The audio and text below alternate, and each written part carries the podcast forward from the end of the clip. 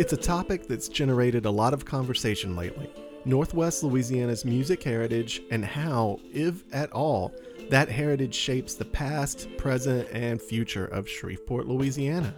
This is the All Y'all podcast. I'm Sara Hebert. And I'm Chris J. And over the next five episodes, we're going to take a walk down memory lane with some folks who have unique perspectives on Shreveport's place in music history. In particular, we'll be examining the impact of the Louisiana Hayride, a country music showcase that was broadcast from Shreveport from 1948 until 1960. The Hayride helped launch or redefine the careers of Hank Williams, Elvis Presley, Johnny Cash, and other icons of American music. We're proud to have produced this series in partnership with Louisiana Public Broadcasting. During this series, we'll talk with Joey Kent, an author, historian, and owner of the Louisiana Hayride Archives. We'll also hear from country music superstar and Shreveport native Kix Brooks in what I thought was a really fun and just a cool conversation. My mom had the biggest crush on Kix Brooks when I was a kid. we will also hear stories from Alton Warwick, who worked alongside his wife and business partner Maggie to resurrect the Louisiana Hayride brand. Also, we'll hear from Robert Gentry, the retired editor and publisher of the Sabine Index newspaper. He also has some incredible memories of the Louisiana Hayride days, as you'll soon hear. But first, we wanted to give listeners some context for why the Louisiana Hayride still matters, what it was, and how people's lives intersected with this landmark in Shreveport history. I recently spoke with Dr. Tracey Laird, professor of music at Agnes Scott College, who literally wrote the book on the Louisiana Hayride, and it's titled Louisiana Hayride Radio and Roots Music Along the Red River. It is a really fascinating read and an essential companion to this series of episodes we're producing. Dr. Laird has an interest in popular music and radio. Her other books include Austin City Limits A History, in addition to Austin City Limits A Monument to Music, co authored with her spouse Brandon Laird. And most recently, she wrote Country Music USA, co authored with Bill C. Malone. We should also mention that Dr. Laird is a Shreveport native. Indeed. So let's start there. I asked Dr. Laird how her interest in the Louisiana Hayride came about. We spoke over the intertubes during a remote interview conducted via video conference. I'm from Shreveport, born and raised, uh, as was my mother before me. my grandmother was from New Orleans, so I have deep Louisiana roots. And I went away to graduate school in Michigan. And, you know, I think um, a lot of people have the experience when you leave where you're from, especially if you have a strong, you know, sense of connection to that place, then you sort of see it anew. And and I think I was homesick in Michigan, and th- this is a simplification of what was a very complicated path. But eventually, I realized that I had this idea about music in the town where I grew up. I felt like culturally, it was very different from the place I was living in in graduate school. Had the urge to to dive deeper and the Louisiana Hayride is just a wonderful uh, part of Shreveport's history. And I was interested in post World War II culture and popular music. So it all just kind of came together. I'm also interested in radio, media history in that way. And yeah, it makes sense with the connection with KWKH. I was really excited about interviewing you because I think one thing that is missing from the series that we've been putting together is just like a really great, like, description of what the Louisiana Hayride was, not just from a historical perspective, but like what made people excited about it. If if you met someone on the street and they were like, I don't know anything about Louisiana Hayride, what would you tell them about about it? Well, the, it's called a radio barn dance, which was kind of a genre that was current at the time. The most famous of the radio barn dances was the Grand Ole Opry, or it still is the Grand Ole Opry. But there were similar kinds of shows all over the country at radio stations. And the other factor um, about radio in America is that during the 1920s, uh, when there was a lot of radio was new, there was a lot of competition for different radio stations to want the same uh, broadcast frequency, and they were it was just kind of chaotic. And the FCC created a, a system where there were a set number of 50,000 watt stations, that was the maximum power allowed, and that they were regionally distributed. The idea was, um, you know, you don't want all of your powerhouse stations on the coast um, dominated by big cities. So spread them out throughout the country. So Shreveport's KWKH was one of these stations.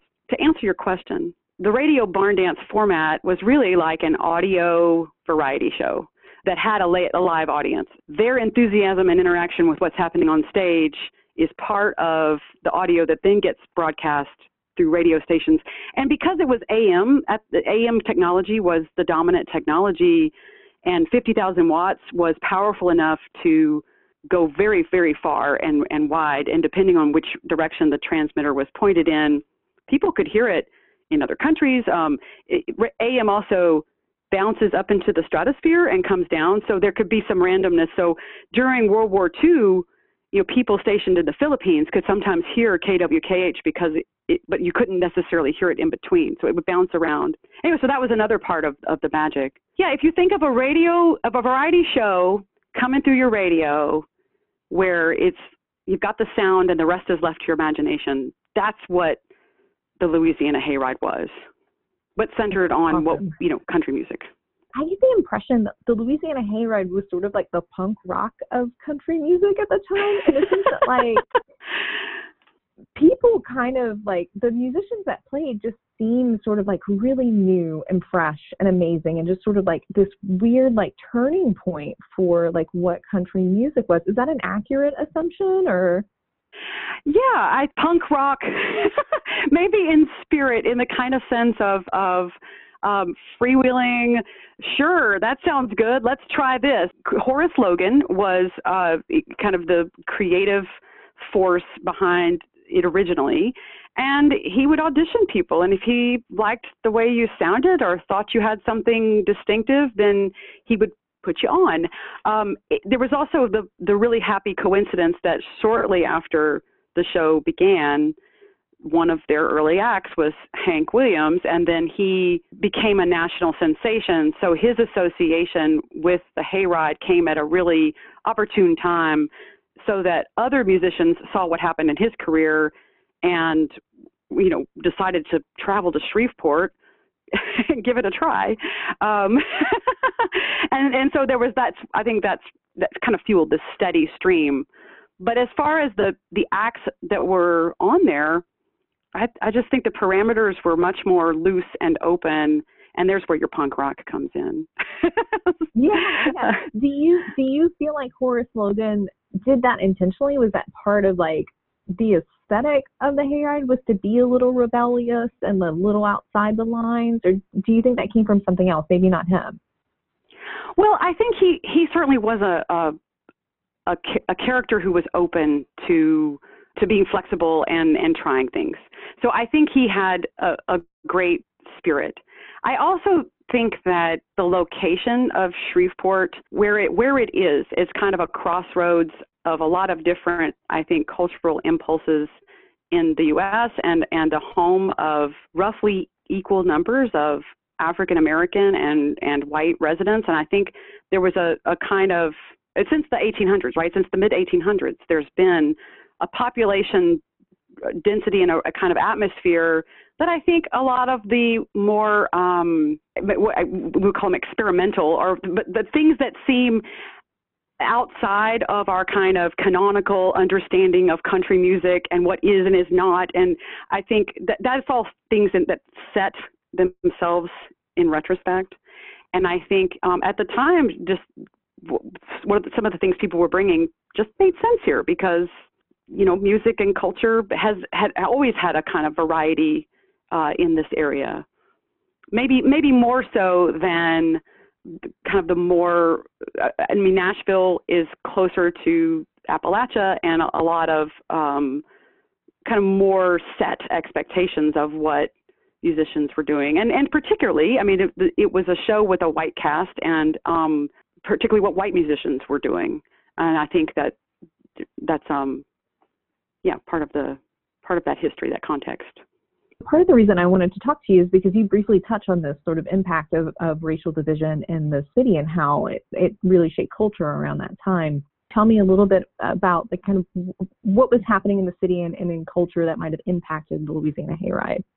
It's important to kind of wrap our minds around the fact that the industry of popular music as we know it, where there are these genres, that that was that would took shape in the 1920s, and the 1920s was a time of you know Jim Crow segregation, where sorting people out according to race was what made sense to the people in power at the time who were making these categories, and and the assumptions that people were making about well, you know, black audiences will want to listen to certain types of music, white audiences will want to listen to certain types of music, and and neither types of audience behaved according to their the lanes, but the lanes were there, and I think that they were there and they were commercially created in order to get products, commercial products to the audiences that they thought had the best chance of buying them. And I think that that history and the social and other parts of our social history as a nation have shaped kind of how we understand music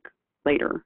You, you fast forward from the 20s and the start of the industry to post World War II uh, America, where women have been in the workforce and then have been expected to return to domestic roles after soldiers come back from World War II. African American soldiers have fought and in World War II and then returned with a new kind of sense of dissatisfaction with the racial inequities that characterized and continue to characterize our society. There's a period that follows, and it's really the period of the Louisiana Hayride that follows a, a time of great uh, social unrest and, and civic changes.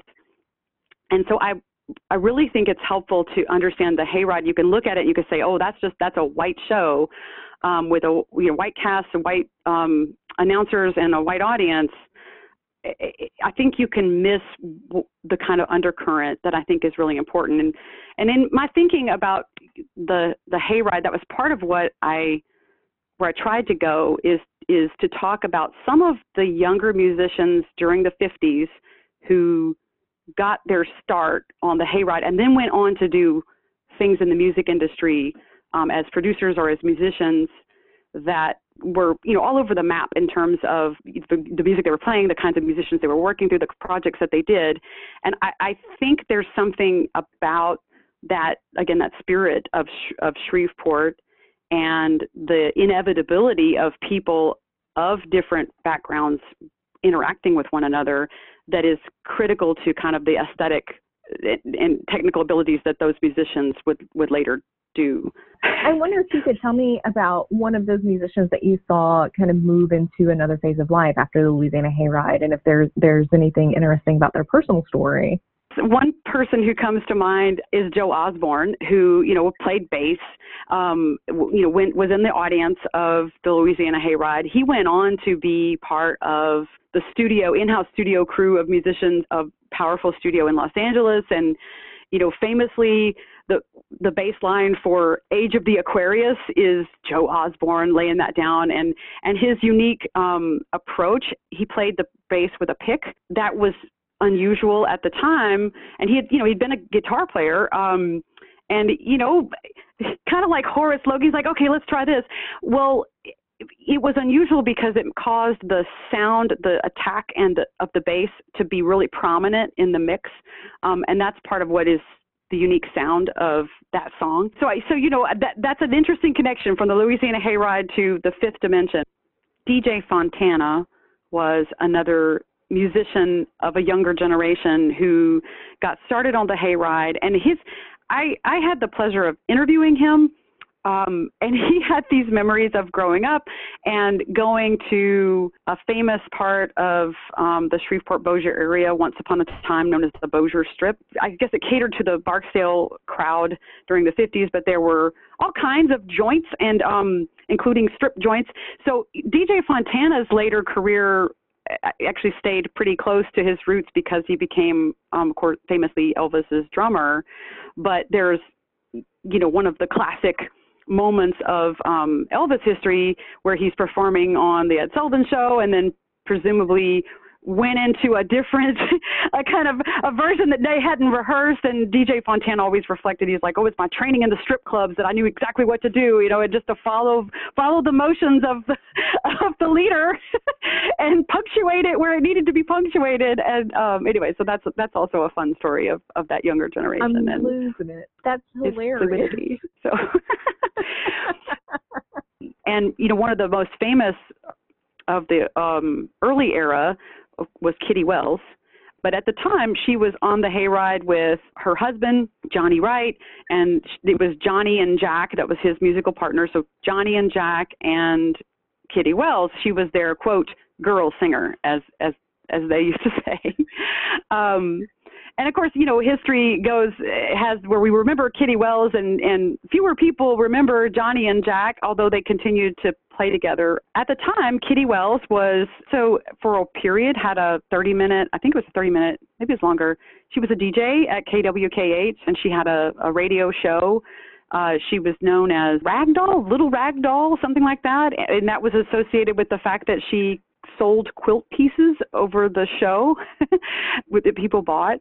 And and that generation of musicians because so here's another you know radio history is another lens. Um johnny and jack and and kitty got associated with the hayride and they were off and on. So they would they they were at the hayride for a while and then they went to another radio station. They traveled around. Even when you were stationed though at the hayride it was a very kind of by the seat of your pants sort of existence. So you know you would have your radio show and a sponsored radio show in the morning. Then hope if things were going well, then you had gigs at a local school gym or I don't know, back of a pickup truck or what have you, and and then come back and have to be back in time for your radio show. And that was the way people earned their livings. It wasn't God who made Honky Tonk Angels became such a hit in the, in 1952. The center of that act kind of shifted to to Kitty. But other other women who were famously associated with the show kind of give you an opportunity to bring up other parts. So we were talking about the the is it right to call it the punk rock spirit of of the Louisiana Hayride? I think the most punk rock act was Rose Maddox, and the Maddox Brothers and Rose is what they were called, and they were uh, mostly family siblings who were from California, and they were very freewheeling in their lives and and live the itinerant life of musicians. And for a while, were were on the show and performed on the Hayride. And their music that they made, from in retrospect, sounds really rockabilly. Sounds really proto rock and roll.